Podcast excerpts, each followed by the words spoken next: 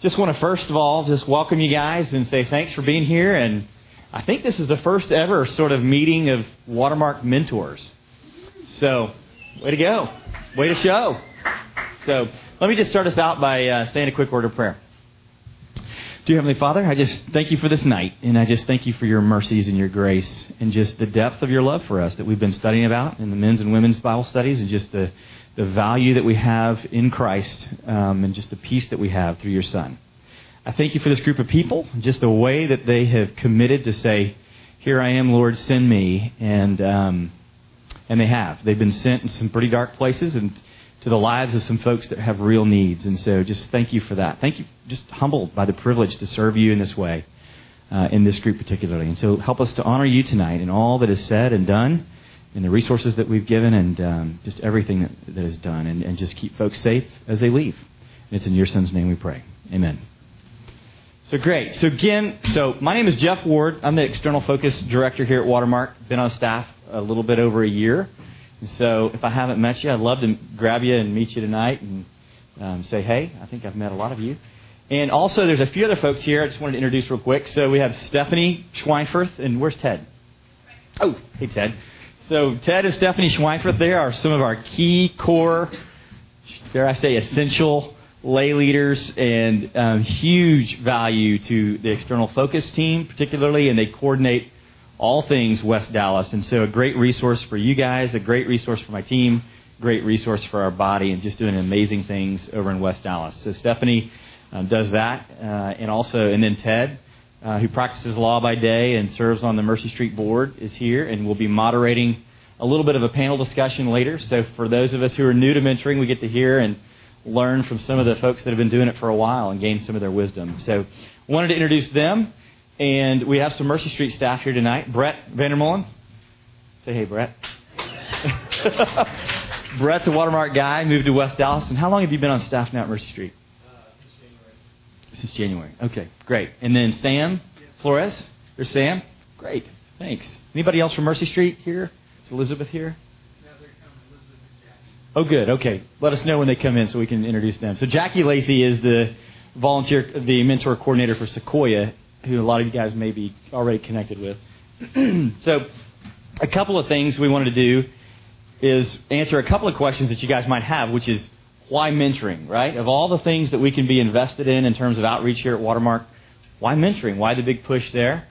And then also why through Mercy Street. So we want to share a little bit about those things, and then we'll go over some of those resources. So um, why mentoring? Um, first of all, it's, it's biblical. Does anybody have any examples off, that come to the, their mind immediately out of the Bible about some mentoring relationships? Timothy and Paul, great example. Anybody else? Yep, go ahead. Oh, you're just pointing at your buddy. Call it about. There you go. Jesus and the disciples, um, uh, Joshua, right, and uh, Moses, and so lots of examples there of just um, transforming relationships. Um, Naomi and Ruth, great example of some women. So it's biblical. There's a huge need for it.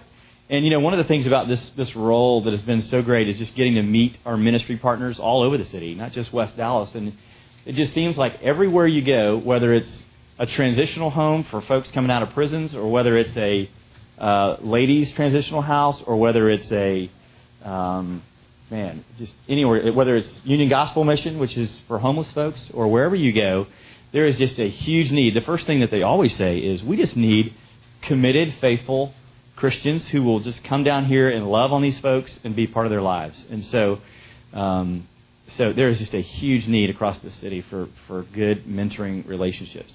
Um, and thirdly, you know, we just believe that relationships is where life happens and where transformation happens. And so that's one of the reasons why we push community so hard here at Watermark is just being able to look eyeball to eyeball with somebody who loves you and asks you hard questions and keeps you accountable. And so, um, you know, that's one of the great things about it. And I think if you're like me, you can probably point somewhere in your own life and point to one or two key people that really had a profound effect on you.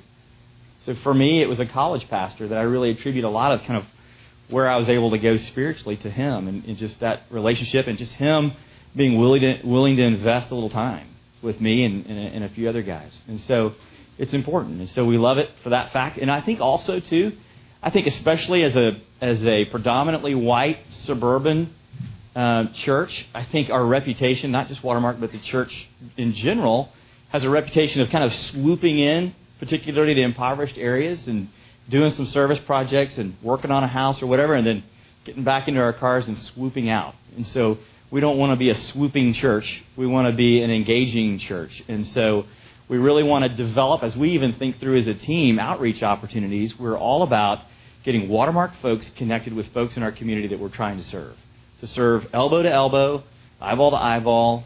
Uh, if you're down at Builders of Hope ever, it's shovel to shovel sometimes. But um, we really believe that's where connections are formed, and that's where you can have the biggest impact. And you can develop relationships that then spur people on to engage in a regular, committed way, as opposed to just a one off service project. So we love mentoring for, for all those sorts of reasons. And it's effective. And you know, one of the things um, about ministry that I've learned just in the, the short time I've been on staff is sometimes it's really hard to gauge the effectiveness of some of the things that we do that are that are ministry or outreach oriented. And this is just one of those things where you can even look at secular sort of outside data that, to look at where they've empirically gauged, particularly kids, as they're mentored with a health, in a healthy relationship, and they've seen that kids progress academically, they progress socially, and in the case of spiritual mentors, they progress in a spiritual way. So it just across the board does a lot of good, both in the life of the mentor and empirically in the life of the mentee.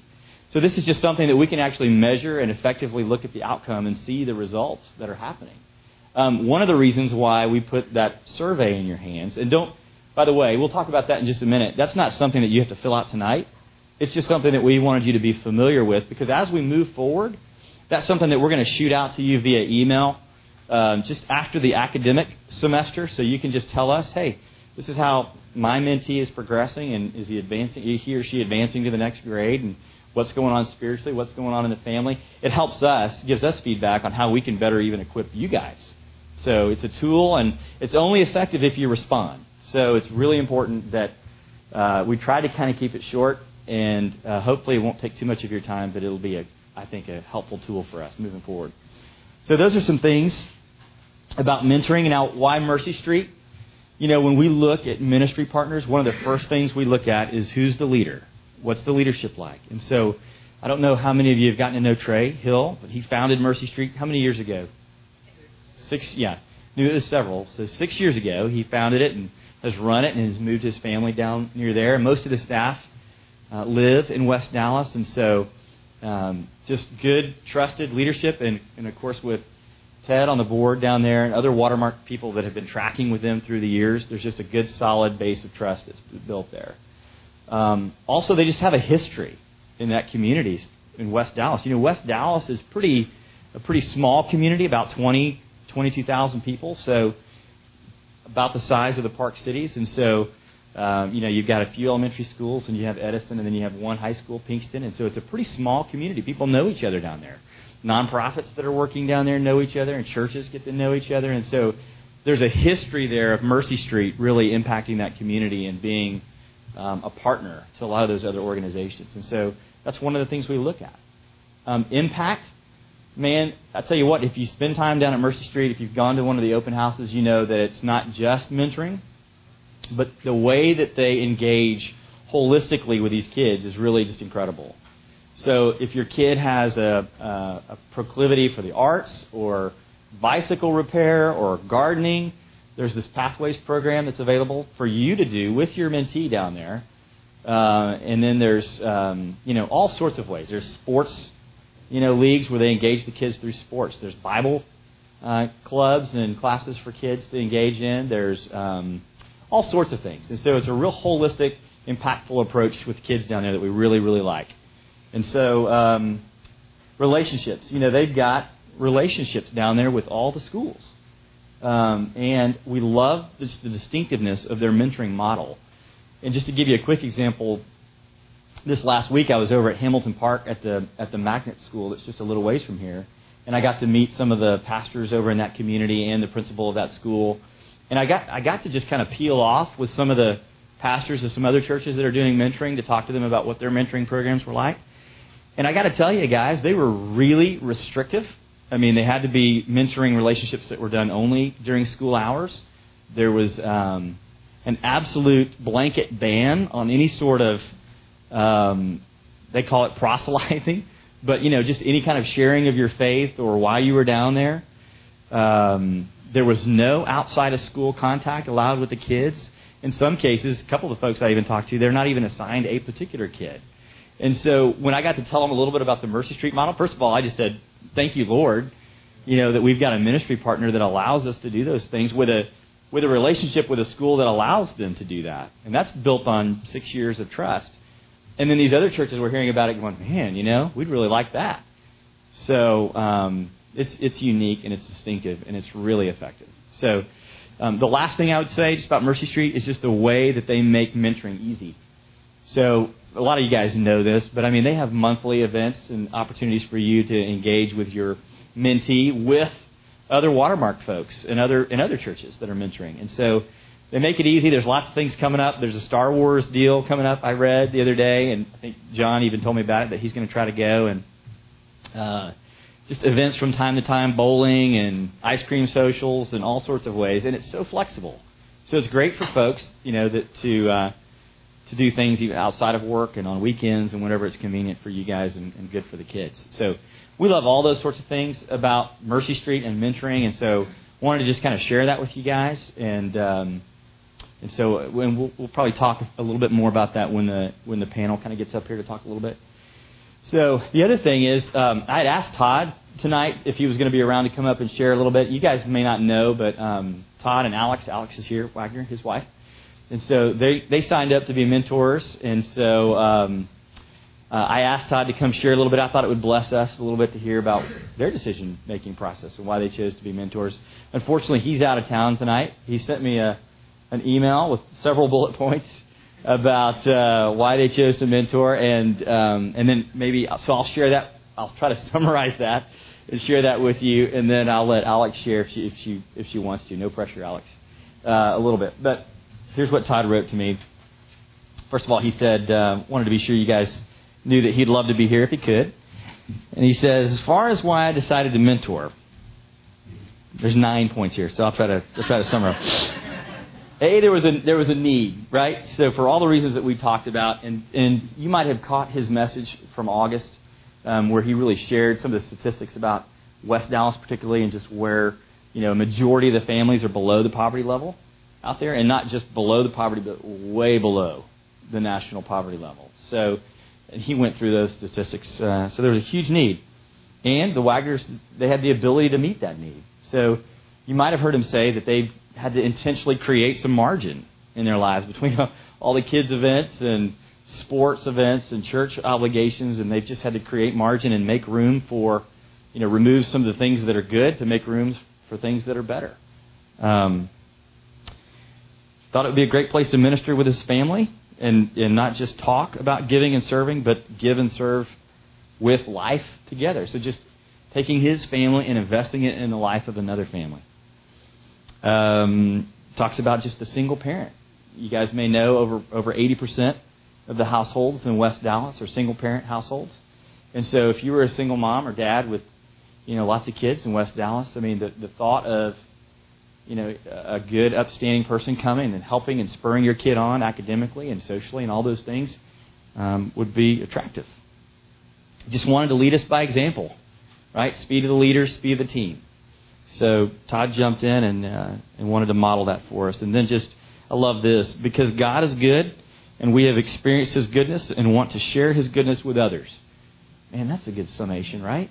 Just a deeper understanding of God's grace and just the overflow of His love in our lives, and just wanting to share that with a kid who may not know that, who may not have ever even heard of the gospel. Um, so this one is good too because we saw the genius in serving alongside those we know and those we wanted to get to know at Watermark. We believe that giving together glorifies Christ, and we believe that serving together multiplies both the joy and the power of the service.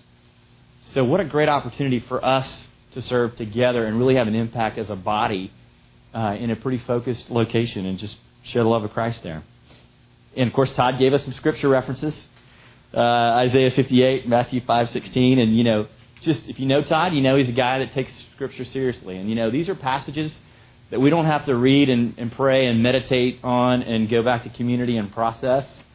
You know, these are just clear um, commands in Scripture to love God and love and serve others. And so uh, they just wanted to take take that Scripture seriously.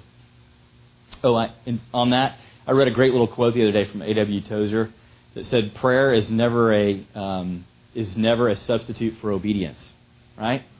So we can pray and process about things, but man, sometimes you just got to take that step. And then lastly, just because Mercy Street and some others have made it so readily enjoyable, accessible, and evident in need. So, just a great summation, and it probably echoes a lot of you guys' processing of the decision to become mentors. So, Alex, anything to add there? Uh, we've obviously done a lot of ministry over the years, and I really have to say that um, just the mentoring program and just meeting our little mentee this week, early on Monday was his birthday, and so that was our first introduction to Quentin, and it was really fun. I got to take my fourth grade boy out of school, and we went and got lunch and took it down to Quentin, and it was so fun to see Cade, who's our fourth grader, um, just engage Quentin and I could see just a little natural friendship build in just a few minutes. And um, so to just to be part of that and to impart that to our kids is, um, you know, really going to be fun to see that just grow over the years. And gosh, I was even thinking, uh, just since Monday, my thoughts have gone so many times to, I wonder what Quentin's doing, you know, as I don't really know his day-to-day routine yet or any of that. And I saw his teachers, I met them I've already been told, you know, have Quentin read more. I've already been told um, by one teacher in the cafeteria that he was doing some things he shouldn't have been. And um, I mean, we're all over it. I just can't wait uh, to see how he grows, um, just in the time that we get to spend with him. And uh, I, I also was thinking, gosh, he's only a fourth grader. We've got eight years to impact him. What in the world is that going to look like? So our kids are super excited.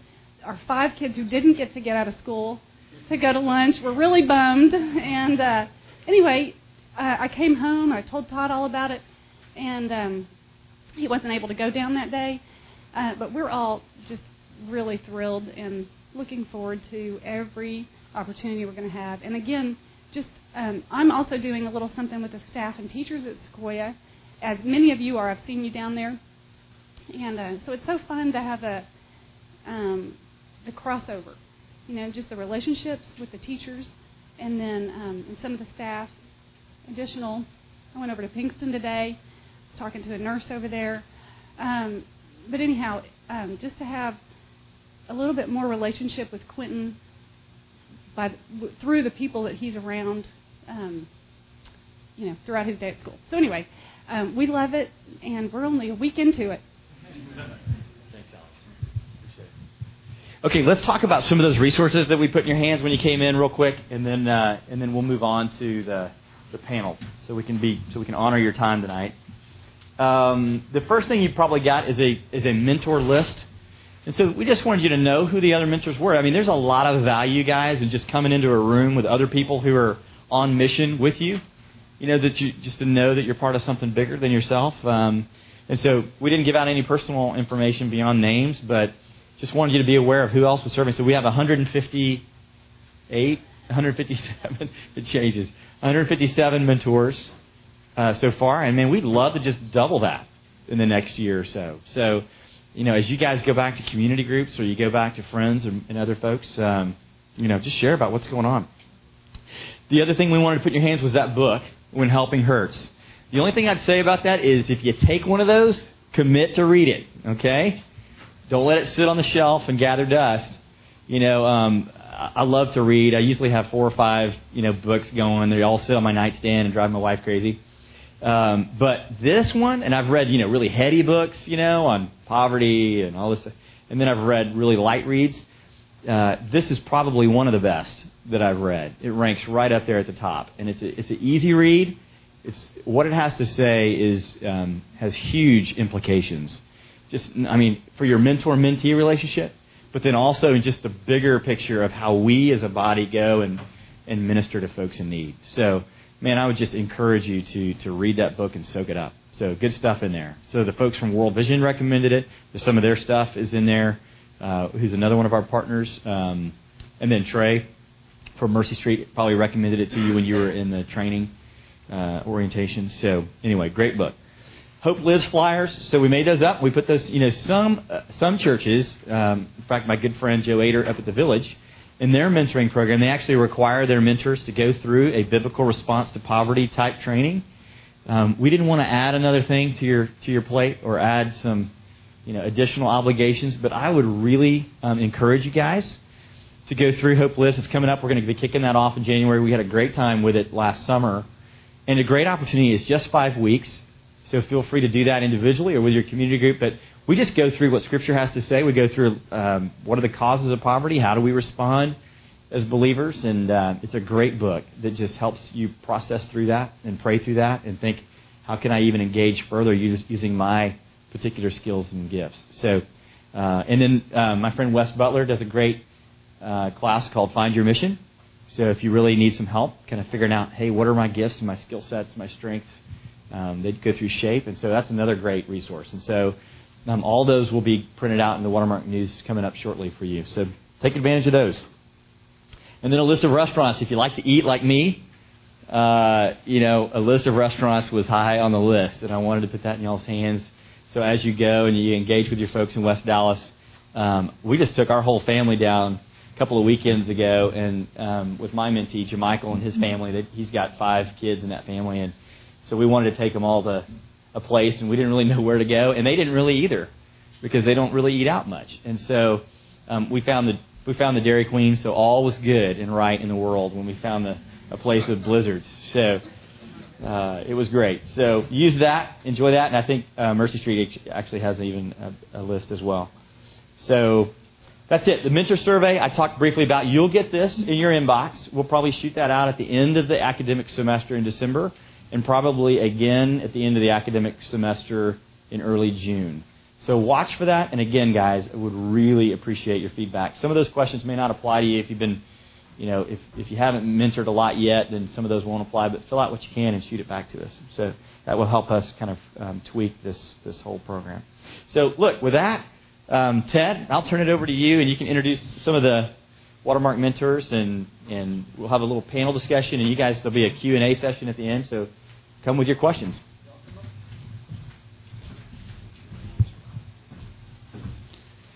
While the panel is coming up here, I, I want to echo a couple things that Jeff said. One is um, I want to thank Sam. Did Sam just get up? Thank Sam and Brett for coming tonight. Oh, and Elizabeth. Jackie's not here. Is Jackie here? She came and left. And and just to my wife asked me how many people I thought would be here tonight, and this is at least three times as many people as I thought would be here. Um, I said my name is Ted Swineford. When I first I first became a mentor in 2003, when Watermark was in uh, Lake Highlands High School, and we used to when the when the mentors would get together, it would be me and Kevin, and I saw Kevin here somewhere. Where, there's me and Kevin would meet and have lunch, and that was it. And that was basically it for a long, long time. And I used to do like 2004, 2005. I would do our training sessions and our all, you know, because it was, you know, me and, and really wasn't, you know, developed yet. And so this is really, really, uh, this is fun to have everybody here. I'm going to try and talk as little as possible. So what I'm going to do is ask our panelists to just really quickly initially just tell you when they started mentoring, kind of the age of their, their kid, where they're in school, and maybe their family. Just kind of real quick so that everybody has a feel for your situation, and then we'll kind of get into the meat of the, of the questions and whatnot. And make sure you're mindful.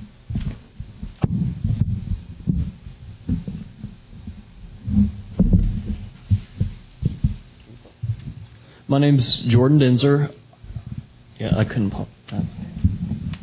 poor forearm strength.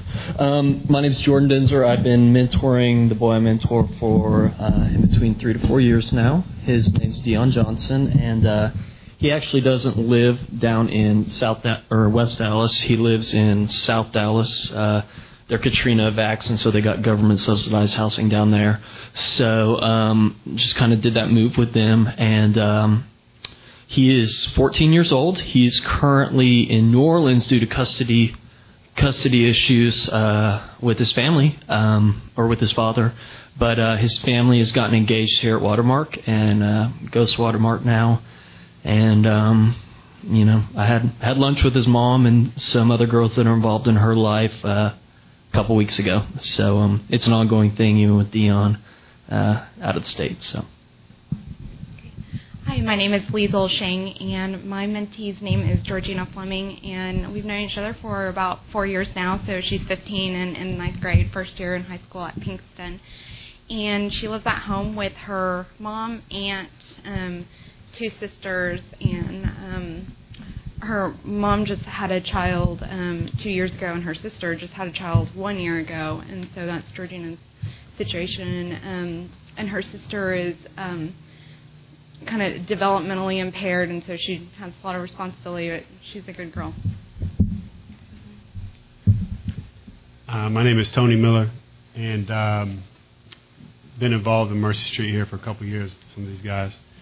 Um, my mentee's name is Casey Lands, and um, I guess we're not getting into too much how we got to. Uh, Say when you first started. Our first I first started uh, hanging out with Casey maybe about a year and a half ago when um, I was mentoring his neighbor, and um, the whole neighborhood um, you get to know, and uh, the young boy that I was mentoring first, primarily with uh, Mercy Street, name is um, Taiwan. Uh, family circumstances had them move out of West Dallas, and Taiwan moved to Houston. And since I knew a lot of the kids in the neighborhood. I just walk next door and start hanging out with Casey. Casey, uh, he's he's has a younger sister who just started, um, uh, just got involved in Mercy Street last week. Met her new mentor, or met her mentor uh, at State Fair this weekend, and um, uh, he lives with his mother, single family or single parent home and uh, live-in boyfriend. Um, so in the neighborhood, uh, again, uh, you get to know a lot of the people in the neighborhood, but uh, uh, Casey and Taiwan are the two boys that I've spent time with over the last uh, two years. So. That's great. I think one of the things that we thought would be helpful with this is just you'll hear similar themes that will come up for all of you for me, uh, I'm a mentor. I started being a mentor, like I said, in 2003. I'm on my fourth mentee at this time. And, you know, they leave for different reasons. They move out of the area. They, um, you know, just things happen to them. And it's always, you know, you always sort of feel badly that, that you haven't had that opportunity that Alex was talking about to be with a student from fourth grade through high school. But it's a reality. And, uh, and so we thought, you know, there are so many issues like that that, that we've encountered that we figured you all would as well, that it would be helpful to hear. One thing I meant to do is just show of hands. How many of you are brand new mentors? Well, how many of you have been mentoring for, you know, a year or less? Okay. So the majority of everybody is reasonably new to, to mentoring. Okay. Well, one of, and this it's not intended to sort of be a downer, but one of the things we thought would be helpful is to talk about some of the sort of struggles, some of the um, disappointments uh, that we've encountered, just so that when you encounter them, you won't sort of feel like, gosh, it's just me or it's just my circumstance. So I'm just going to let everybody just talk about some of your some of your frustrations, some of your setbacks. Um, everything from the practical to the you know sort of spiritual and emotional, and and what you've done to deal with some of those setbacks. Tony, we'll go ahead and start with you on that one. Sure. Um, I was going to go first. I thought I had the most failures. So. well, uh, I guess everybody will probably go through. I mean, let's uh, just real simple. Uh, phone numbers. The phones you, you, you won't be able to get a hold of your, your kid a lot of the times, your uh, your boy or girl, and um, it's just uh, it's part of the culture to have uh, monthly phone monthly phone contracts. It's not uh, a lot of times. It's not even landlines. It's just TracFones or throwaway phones, and uh, this really uh, prohibits you from contacting your your uh, your boy or your girl. And um, I would say, how do you? I guess I need to back up a little bit. The best way to uh, um, uh, get around that curveball is always make sure your mentee knows that you always want to know what their phone number is. If it changes, call them immediately. Just let them know that, and, and you know, and let them know that the first day. Just uh, once once you start not being able to get a hold of your kid, let them know you need to you want to have their phone number so that uh, so that um, you can get a hold of them. And uh, the best way is is to just go and visit them instead of call. And I know that's um, it's it's proper to do both, but I, will honestly I, I visit my uh, Casey more than I'm calling him. Part of that is is just necessary. I can't get a hold of him if I call him, and that causes frustration in me because a lot of times things happen in the house. Unless I'm showing up and and uh, talking to him, talking to his mother, I won't know about it. Um, and that's a frustration that's I think is a little easier to deal with. Um, and the, the best solution is just pop in, say hi, and uh, always try and get the phone number, and um, uh, and just communicate. You that's something that's important to you, so that you can get a hold of them. So that's uh, I'll start with an easy one.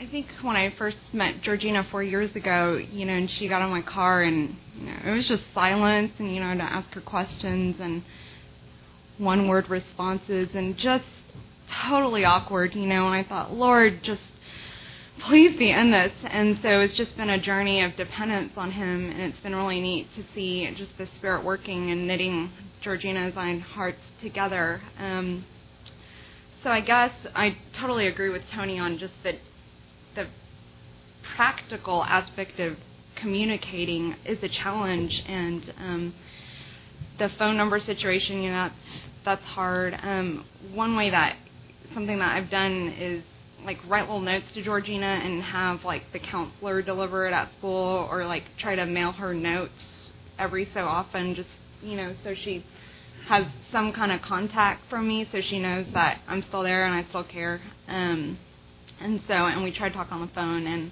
yeah definitely going by her house um is important. So I guess you know it was real discouraging just to try to get into contact and not have her contact, especially, you know, you're putting so much effort forth and it seems like it's not being really returned. And I think it's just important for your friend to see your pursuit and just your consistency and you're trying and you care. And that just means so much to them. Um, and I'm definitely not the model mentor. Um, just a lot's happened with our family, and so I haven't been as consistent as I would like to be. Um, but I would just encourage all of you guys, you know, there's going to be patches where, you know, you're busy and you're kind of out of contact, but just even a phone call doesn't have to be, you know, a huge, glamorous, great bonding event. I mean, just a note, something, and it just means so much to your friend. So. Okay, so uh, primary disappointments in those regards, um, or tough things. Um, and my my role is a little, or the way my roles evolve is a little different, just because it's turned into more of a family mentoring relationship to a degree.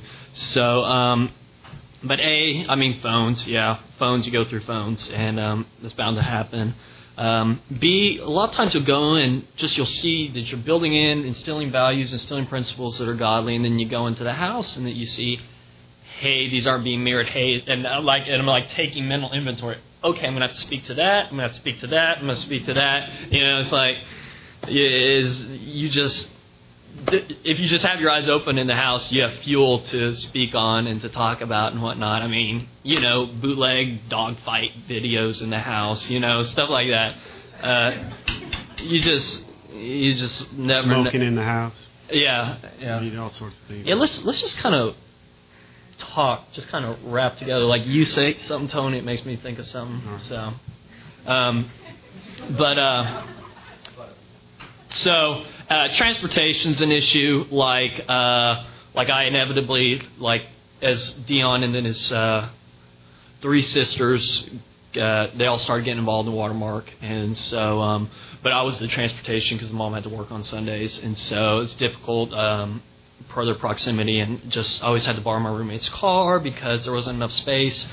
And I feel like, um,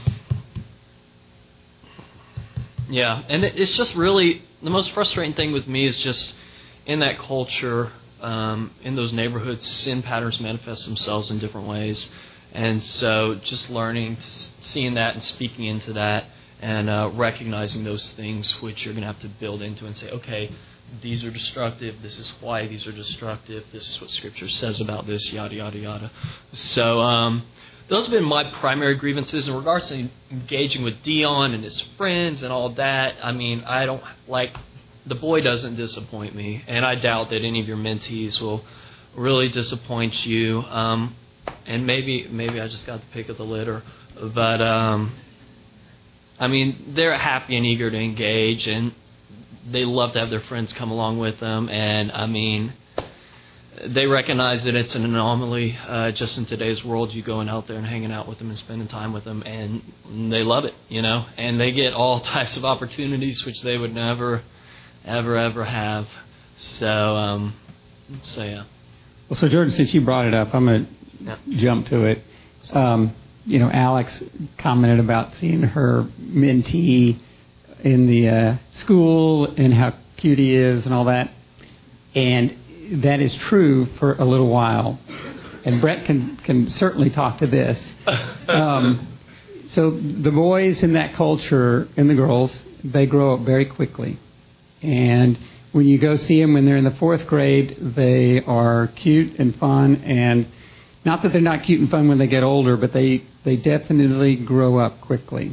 So comment about you know the conversations you have around earrings and tattoos and clothing and smoking and sex and alcohol and all those things which which are very prevalent but much more prevalent much earlier in their lives than they are for most of our our kids. And how do you talk about those things? It be culturally relevant be respectful. You know, those are those are tough waters to navigate. What's your experience been? I don't know. Did you guys have anything that pops to mind? Well, um, first thing I, I, just want to say is that uh, it takes a, it takes a long time. I mean, um, Casey, like I said, is in fifth grade now, and um, he's uh, 13 years old or excuse me, 12 years old. So a lot of these, you know, he's still kind of uh, just kind of coming out of uh, a puppy dog. Um, but you're right. You're absolutely right. Grow up real quick, and they influenced by their friends, the people. I mean, you guys were in junior high school and grade school too. Um, but to tackle these issues, um, first thing you got to do is is be firm with what you believe. You know, if they ask you a question, I mean, you, I, it's easy to discern a lot of these issues what's right and wrong. Uh, so, so just uh, tell them why. I mean, tell them what you believe, why you believe about smoking, earrings, tattoos, uh, what your convictions are, why. But for them to believe you, it's it, it takes time, and um, just to get just to uh, it takes time to build trust basically um, and that's what it's all about i mean like i said uh, spending the maximum amount of time with your mentee is key to building trust and that's the best advice i can give you i mean like Jordan said, we're not really uh, experts or anything like that. But I mean, the more time you spend with your kid, the more they're going to trust you, right? And and the more they trust you, the more they're going to listen and believe you. Uh, so that's kind of how you infiltrate some of the issues. Um, other than that, I mean, there's no, I, I don't.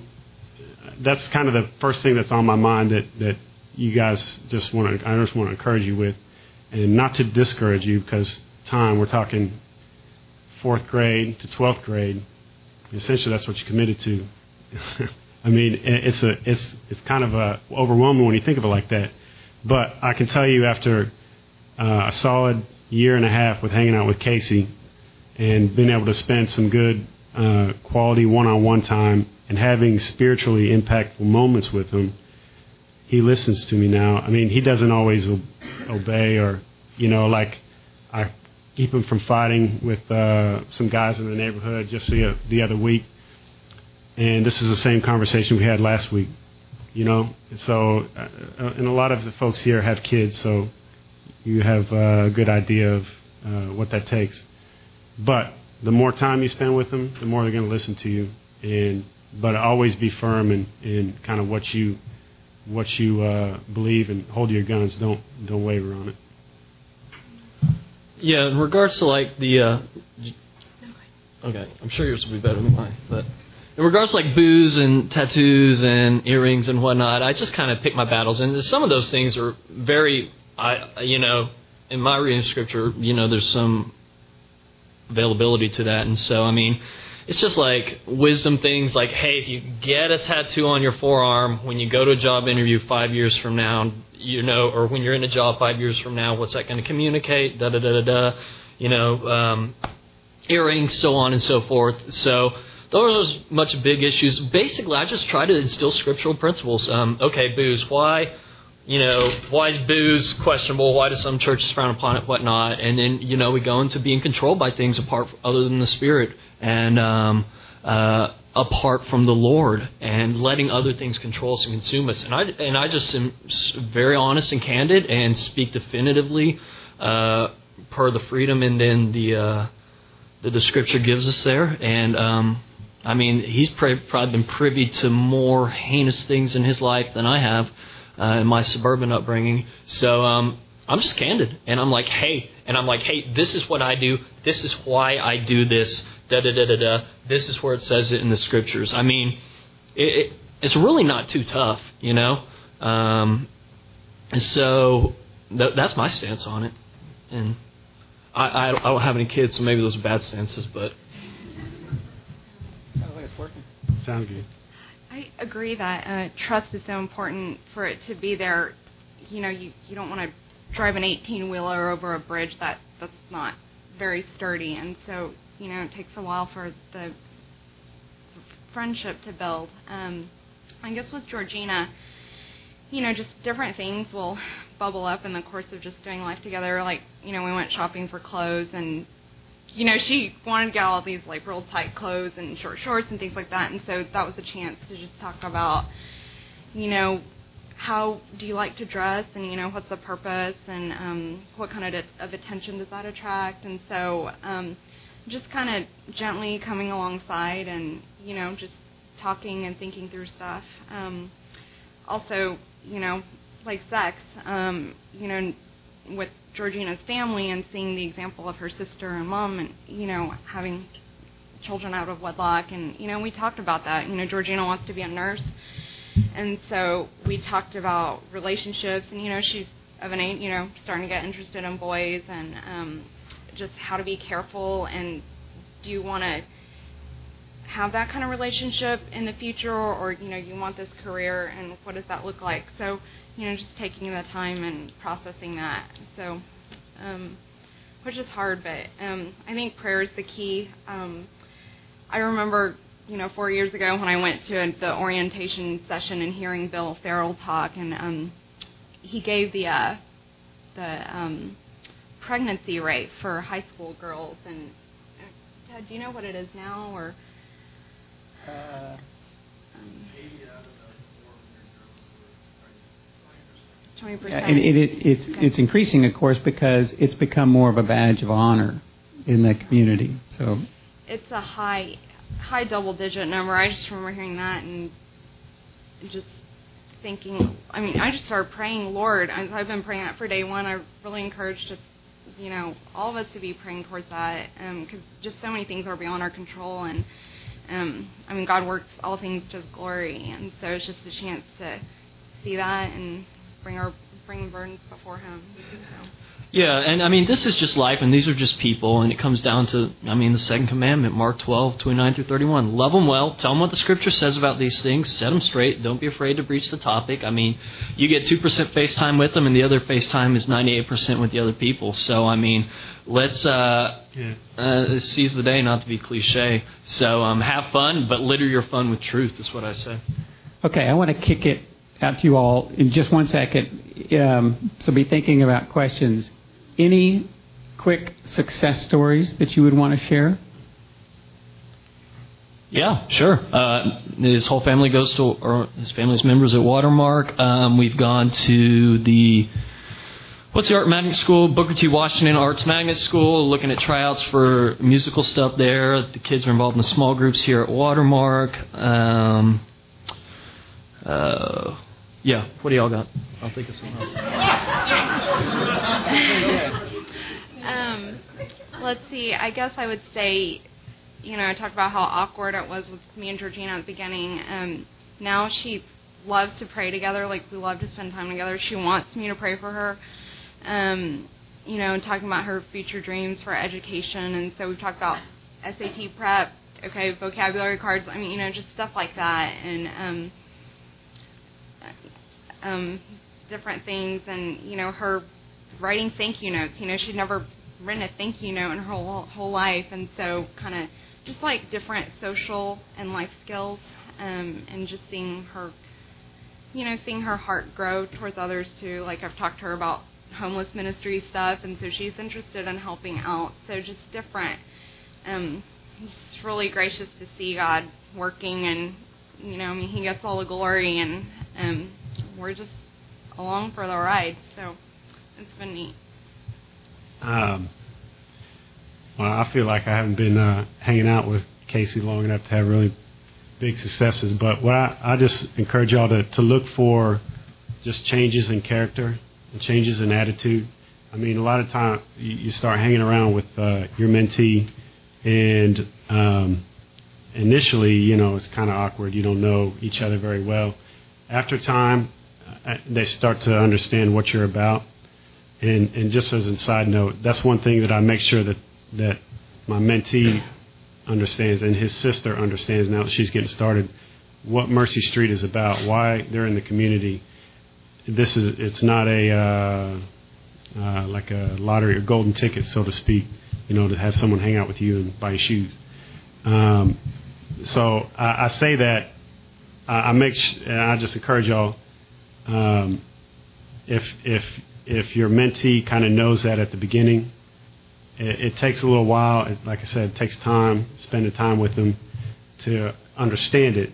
But you kind of set the expectation. So now, when we hang out, um, and especially after we, uh, uh, Jordan and I were able to to uh, um, to go to a summer camp with uh, with, with uh, Mercy Street, and it was very powerful. I, I've just noticed some changes in in Casey's character, and those really encourage me. You know what I mean? Like uh, one um, practical uh, r- reason we're with these kids is the grades. Every six weeks, you get a report card, and you know, um, you set goals with your kids, with your uh, mentee, and you see him start achieving those goals, and like a, a little light turns on in him, and he knows that hey, this is uh, this is benefiting me, and I and he doesn't need to tell me. I can kind of see it in how he responds, how he doesn't he doesn't try and fight his sister so much anymore, and maybe that's just when I'm around. I don't know, but uh, I, I think that uh, you know he's not he's not trying to play me. He I, I really believe that he uh, sees the value in it.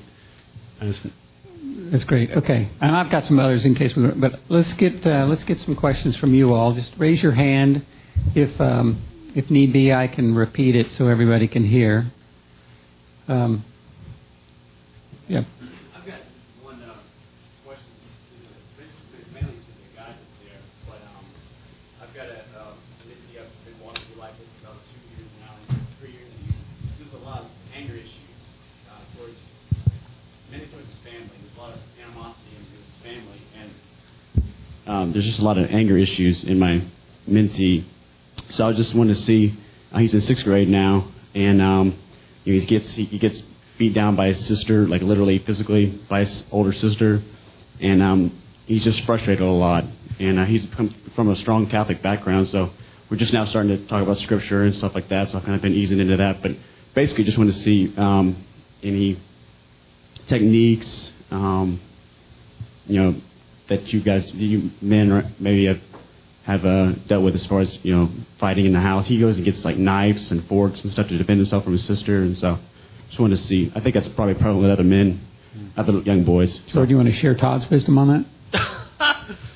Uh, yeah, so basically fighting is is going to happen, and so um, I was over at I had dinner at the Wagner's house one time, and I asked Todd about it while I had his ear, and um, he he indicated that well, Scripture doesn't tell us to be a doormat, um, and in the same vein, I mean, like biblically, scripturally, um, like I don't have the best scriptural backup in those regards, but fighting is a very valid thing, or not. It's a very real reality there. And if you don't fight, you're going to get stepped on. And um, and I don't know what the blend is. I don't know what the medium is. It's just kind of like like when he gets in a fight, I'm like, okay, what happened? Let's process this. Da da da da. Okay, what are the ramifications here? Your mom had to leave work. Come here. Go see the principal's office. Da da da da da. Granted, we don't want these boys just just stepping all over you, da da da da da. So, like honestly, I don't have the best answer to that, Tony. I don't know if you do biblically. I mean, because that's our true source, but uh, it's a very real reality. And uh, I mean, yeah, I'd encourage not to fight with weapons, knives, and stuff.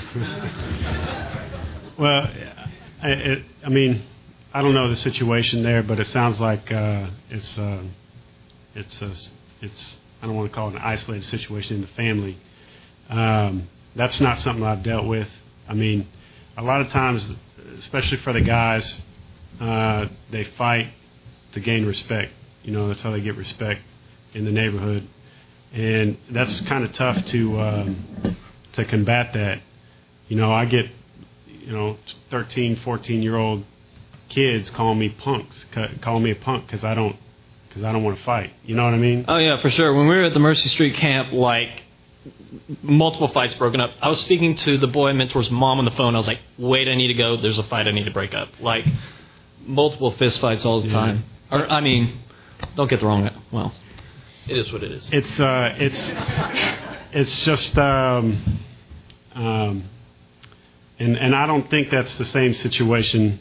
Maybe perhaps in your family, uh, but how do you deal with that? Just love on the kid. You know, show him that that's not. You know, there's a better way to, um, to have a relationship with someone, and pray for them because that that ultimately is the only thing you can do. You yeah, know, and I, uh, there are other things you can do, but um, that's the best kind of uh, reaction that you can have, and and uh, and you know you can re- rebuke that and, and tell them that that's you know you're more valuable than getting beat every day. But Yeah, um, my two like root like root issue, bad family life. So engage with this family, build into them as best you can, you know, um, and that's where you're gonna distill some of the the drivers there. And then two, teach them about anger. Say, okay, what's anger? Anger is something that we should not react to, but that we should respond to. It's something we should listen to. That's an indicative, that is an indicator that something's askew, that's off of our moral compass of right or wrong or whatnot. And so just use it as a learning experience, you know. Anybody else? Surely. Yes. Don't fear the microphone. Um, how did you find was the best way to kind of engage the rest of the family and the moms? And I know you said um, that you had a good relationship with the sisters too, because you know I kind of seeing it like, oh, pick up the kid, and then you kind of go do your thing. But I feel like that is something that you know we want to do is engage the family as well. Right. Uh, what I did was the kids would all come to church with me every Sunday. So um, there's that, and then in regards to picking up the kid, in regards to engaging the family, like when I bring Dion home, I go in, I sit on the couch, and I talk with the family, and I know what's going on. When the mom finished uh, her uh, college, uh, like uh, uh, DeVry or whatever degree, uh, had the family over, cooked dinner, celebrated with them. Um, I know that one of the biggest things there is consistency. Just like cell phones, relationships, you know, come and go, come and go, and that consistency speaks loudly. So, um, so yeah, with the family, uh, take all the kids to do stuff. Shoot. Um, I get all the girls presents when it's their birthday or Christmas. They make sure not to let me forget. And um, and then uh, yeah, and just be real. I mean, they're just people. Just go in there and talk with them. Uh, shoot the bull, find something in common that you can, you guys can enjoy, and I mean, it's just a relationship. It's just you know talking and listening. So. I agree with I agree with Jordan. Just you know, when you pick pick her up and take her home, you know, just go inside the house and um usually I mean it's like it seems like the families are supportive. You know, a lot of the families really are supportive and just taking the time to do that and yeah, engaging like if they have siblings, you know, do gifts for them too or invite them to events um, and also, you know, Georgina will usually ask her mom for permission to do stuff together. Um, and sometimes, you know, I'll just talk to her mom on the phone. You know, if she answers, or you know, I'll tell Georgina, hey, I'd like to talk to your mom for a second and just catch up with her, you know, on how her job, how can we be praying for you, and um, so she, I mean, they love to be engaged that way too, and you know, asking them, you know, like her mom's real pretty involved with her or she knows what's going on at school and you know go to goes to the teacher conferences and stuff but just kind of just coming alongside of her and being a friend and a support. So just i guess some things like that. Let me make a comment if i could. Um, i think engaging with the family is really important and one of the things that you'll if you read this book that you'll realize is that part of you have to do it sensitively in the sense that many times these kids, especially if they have seen where you live or whatever, they'll feel a little uneasy about you coming in and sitting on their sofa initially. So you have to warm up to it. Uh, you know, they they understand that for many of us, we live in bigger homes or nicer homes, and and so I think that I would encourage you to do just what they're saying, but don't push it. You know, kind of let it happen naturally, where you have the opportunity to go and sit down with them. Initially, uh, I always found with my mentees that they would they would come out of the house very quickly and get in the car and not invite me in. And the parents, when I would take them, would knock on the door, they'd come out and close the door, you know, behind them. So, just a yeah, there was like a one year buffer period before that comfortable. Yeah, yeah. that's uh, this, the same thing with your kid. I mean, it just takes some time to get the trust, to build trust. Or like for Thanksgiving or Christmas, like take Thanksgiving basket over, or like a Christmas basket, or just different stuff like for the family. So. But definitely, uh, don't be afraid to engage with the parents, especially. I mean, early on. You know, during and uh, always uh, ask to come in and, and sit on the couch and and um, you know you become a friend of the of the parent of the parents. Yeah, and one real quick thing before Paul, I go to you, is with the dads. You have to be really sensitive to them too, because you don't want to make them feel sort of emasculated. Yeah. Like you know, here you are doing their job or replacing them. You have to be really respectful of the dads and let them know you're not replacing them. You're coming alongside them. So just really keep that in mind. Could you uh, each give us two or three things that you've discovered are good things to do with your mentee outside of going to eat, because that's sort of the obvious thing to go do, um, that has enabled you to have good get to know you time, good hangout time, but it, you know. Right. So basically, a lot of the plan things where it's just you and the mentee can seem kind of forced, and clearly there's a you know, age, cultural, socioeconomic difference there. And so basically, what I end up doing is whatever I'm going to go do, like if I'm going camping, I'll say, okay, Dan, let's go camping. Get one of your buddies so that you can have someone to relate to. Or if uh, someone we're going camping with has a son that's about his age, I'll be like, okay, you know, this kid's going to be there. You're going to relate to him. So it's just like, I mean, the greatest thing that I found is not necessarily sit in these specific times and we're going to go to Church's Chicken and talk for two hours, but it's like, I'm already going to go do this. Let's just make a 30 minute trip da- drive down there, pick up the boy and one of his friends, you know, and then they do it with us, you know. And so then it's not very forced. It's just it's just natural, and then that builds a relationship. I found uh, that gives you the fertile ground in which to speak into. So I mean, company events, Rangers games, whatever. So. Yeah, I really agree with Jordan on that. Like if I'm um you know, helping out with something or doing something for people, like I'll invite Georgina along to, you know, just kind of coming alongside and hanging out. Um, and so she's helping too. Um, and just different stuff like, for example, I used to work for a real estate developer, so we would drive around downtown looking at real estate. You know, I would show her like the different landmarks and stuff like that. Um, or like for Christmas, we would go to Highland Park Village. Like, you know, she'd never been there. I mean, it's 15 minutes away, and she was just so amazed. Um, so just like simple things that seem so like maybe normal to us. Um, and stuff like just going to Starbucks and like reading, you know, or studying something together, um, just hanging out, um, like writing thank you notes to teachers or to um, different people who've helped her. Um, and also, um, like I'm taking part-time classes right now in a college, and so you know, showing Georgina like where I am during the day, and you know, hanging out on a college campus or walking around like SMU just to show her like, hey, here's the business building, here's cafeteria, like here's library, and just kind of stuff to like expose them to different things and broaden their horizons and um like they're so curious and they just love life and they love seeing new things and being new places so um different stuff like you know we've been to whole foods like looked at organic cookies. I mean, just like, I mean, that's my personal, you know, I mean, that's what I'm interested in, but just taking her along to do whatever you're kind of doing. The thing is, they are, I mean, they've captured it well. They're exposed to very little. So we think that you have to do something wow, but you don't. Any, almost anything you do is going to expose them to something they've never been exposed to before. Yeah, I, I started buying a lot of my groceries at uh, the Fiesta grocery store right there on the corner. I mean, like if I need to go get groceries and I'm in the neighborhood, I just you know pick them up and I'll buy my groceries there. Um, a few things that I would say, if you want a few things, anytime there's a Mercy Street event, you know, um, uh, Trey and uh, and Brett and Sam, they they put on a lot of events, and they're involved in a lot of things. Just mark that on your calendar.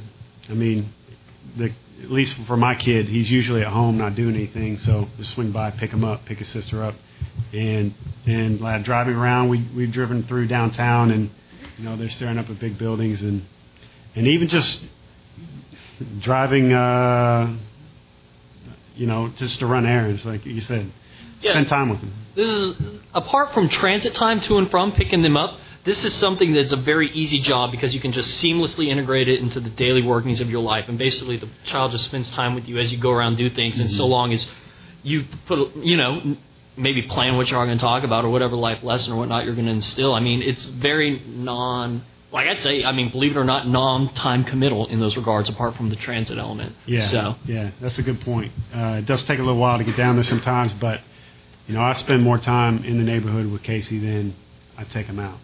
So just Ted, can I say something? Yeah.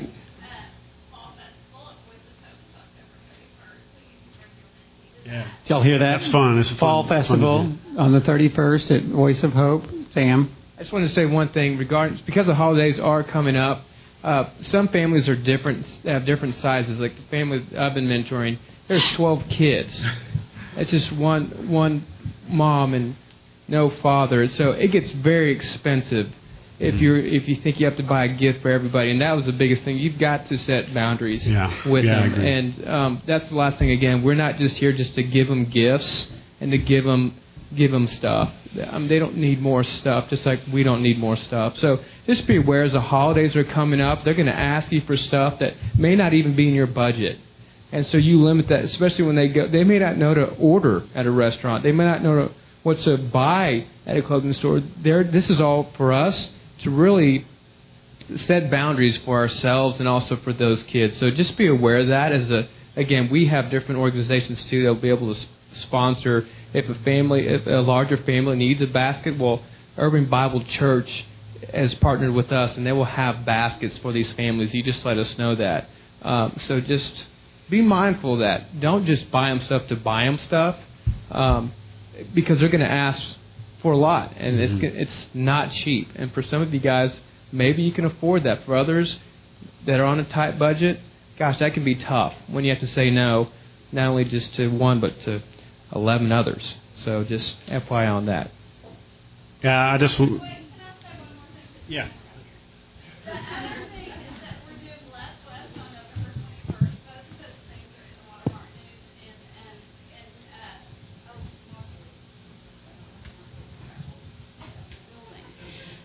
Bless West is on November 21st, and that is a great opportunity to go get your mentee's entire family and come help us serve in West Dallas. We're spending the morning in seven different West Dallas neighborhoods. We're uh, partnering with 12 different West Dallas churches, and we'll be cleaning up, uh, picking up trash, and handing out tracts, and then handing out flyers, inviting them to a lunch celebration that day. The check wagon then will be serving lunch between 12 and 2 that day at the West Dallas Community School field with bounce houses, and um, and so that's uh, those are two ways to engage with your the whole family or just the mentee, but to also serve alongside them in their own communities, and um, and so those are two really great opportunities. And if you need more information on that, you can uh, just uh, look for it in the Watermark News or go online. And I think that's a great idea. I mean, we obviously have lots of opportunities to serve at Sequoia. And so I know my mentee went over and spent man, three hours or so at Sequoia working on the outdoor garden. I mean, what a great principle to instill is to serve. You could serve right here in West Dallas, serve your own community. Bring yeah. them along the service day, May 2nd. That'd be fun. Yeah, my mentee, uh, there were a couple that came out when we did the work over at Sequoia um, earlier and had a great time. Um, do we? How much more time? Do we have one time for another question? Sure, we got about ten minutes. We want to respect your time, so. All right, Emily.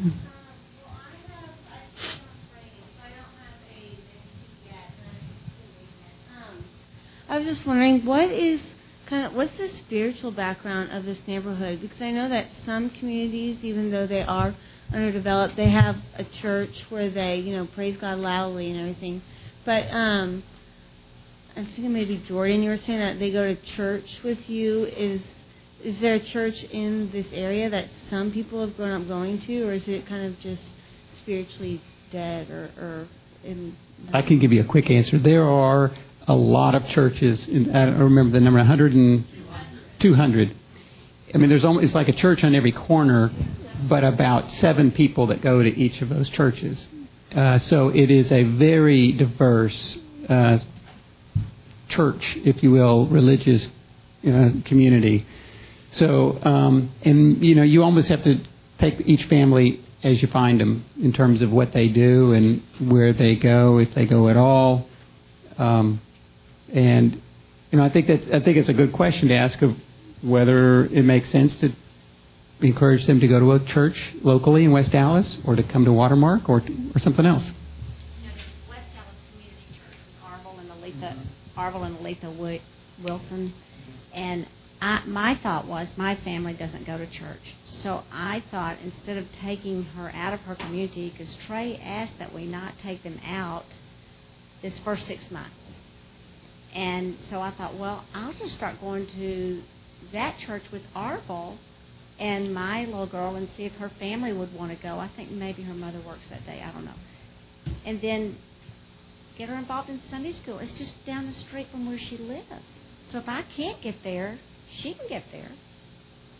Yeah, I certainly is. Can I make sure I clarify? I don't think Trey's saying don't take the, the person out of the community. I think that it would encourage you not to take your student to your home for the first six months, but certainly take them out of the community. You know, take them to church.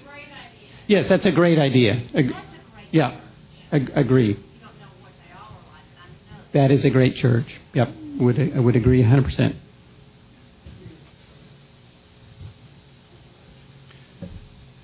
I just want to echo something uh, Sam said.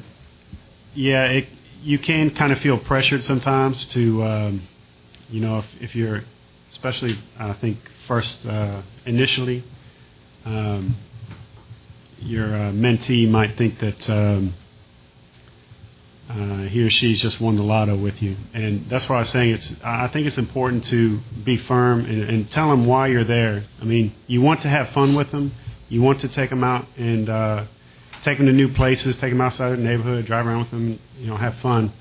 But uh, that stuff will come, you know, and um, and like uh, with Casey's sister. Now I've known Casey's sister for over a year now, but she just got her uh, mentor this weekend. We all went to the fair.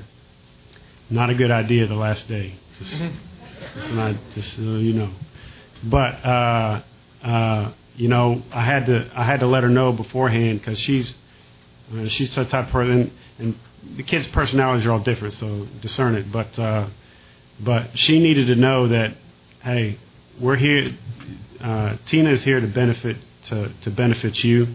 Um, our goals are for you to uh, graduate high school and have a chance for uh, for college. Uh, I mean that's one of several goals, but but but I, I had to tell her, you know, you don't need to ask her every time she comes through, where are you taking me? Where'd you get me? You know, um, and I just, I just say that uh, I don't want you to think that I'm being, um, uh, un, you know, ungenerous, but but it's important that they that uh, you do set rules and boundaries with the kids because a lot of thing, uh, you know, a lot of the kids don't have very much structure in their life, so discipline is a big issue and it's hard to, you know, it's very difficult. Uh, we can brainstorm this if you have any questions. It's difficult to administer discipline when you're not the parent, you know, but when you're with them one on one, you let them know who, you know, who you're, what you're about, what Mercy Street is about, why you're there, and you, and, and just love them. And then over time, he kind of, you know, Casey's not asking me for things so much anymore. I just show up and we grab the, we go in the car, go to the Fiesta, and, uh, you know, we get a bag of chips and sit down on the stoop. You know what I mean? And just things kind of come. So I just, um, you know, it's it's good it's good to give to your kids, but don't let that be why they're they're involved. Yeah, no, you'll you'll find out. These kids are they're bright. They're uh, industrious. They, yeah, they, they will. will learn how to get you to do all kinds of things if you're so inclined. Buy them things, take them places you know, and it's fun. I mean, it's it's all fun, but you got to remember they they are going to ask you to do that every time they see you. And and one good thing I'll say, um, uh, not to combat that, but anytime there's a service opportunity in West Dallas, anytime that you know, like we're picking up trash, I guess uh, here in a month, I'll make sure that. November 21st, we're gonna be. I, I would like to see everybody out here picking up trash with us because it, it really it teaches a little something besides uh, take, take, take. You know, you're giving, especially in the neighborhood, because anytime he throws a like a wrapper out the window, I'll pull off the side of the road and he'll get out and go pick it up. You know, because uh, so I just say do service opportunities in the neighborhood with them, and I think intrinsically you'll see the value of that. Besides.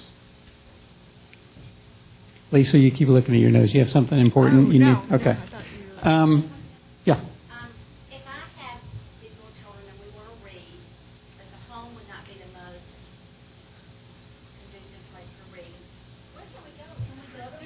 Yeah, there's a great library too. There's a, a right um, right at the corner of Singleton and um, Fish Trap, I think. There's a, a great library, but uh, yeah, if Mercy Street's open, I think you could probably go hang out in the cafeteria there. Um,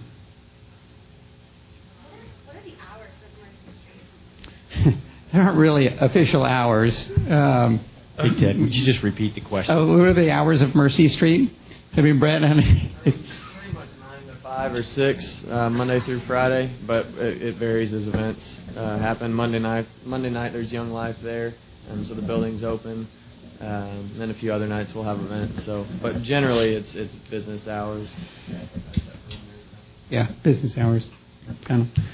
Okay, well, I want to keep you all. If, if anybody has any burning question, speak now. Yeah.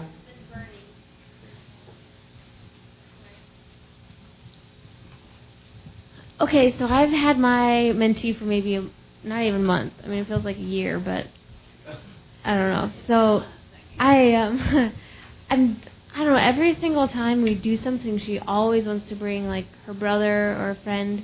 And I know in like the first meeting with Trey, he talked about you know not always bringing someone along because you want to be, have one-on-one time with them. And so, I guess how often do you limit it to one-on-one time, and or you know do you go a period where it's only one-on-one and then it's like okay yeah I can bring some friends.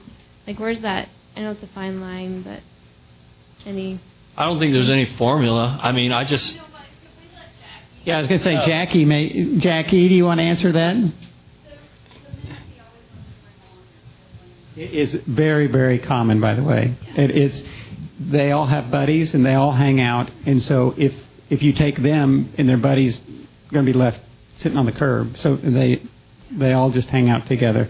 So I mean, my feeling, oftentimes, to let Jackie come into this is, it's nice to for them to have that buddy, but they have to understand that you know that it's not always going to be that way. So you have to sort of lay down the law as when it. Jackie. Yeah, typically I always tell the mentor uh, to start out saying, "No, this is just for this is for me and you this time, or maybe another time," because we do have opportunities where you can bring everybody, the whole family, like this um, next Saturday, the fall festival.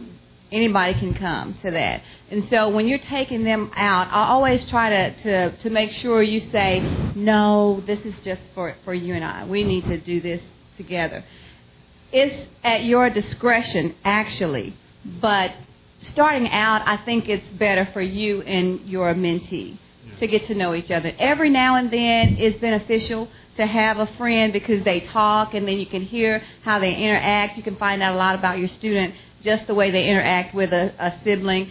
But sometimes it's the parents pushing the kids to go because they feel left out and they don't have anything to do. So it's up to you early on. And if you need help in any of this, then the mental coordinator is willing to help. Talk to the parents, go in with you, talk to the students, because I know it's hard for you sometimes to say no because you're just starting out and you want, you know, them to to like you. You want to be friends and and all that. And starting that relationship is is really hard for you, but it's not hard for us at all. And we'll help you set that tone because it's very important that you guys get that one-on-one time.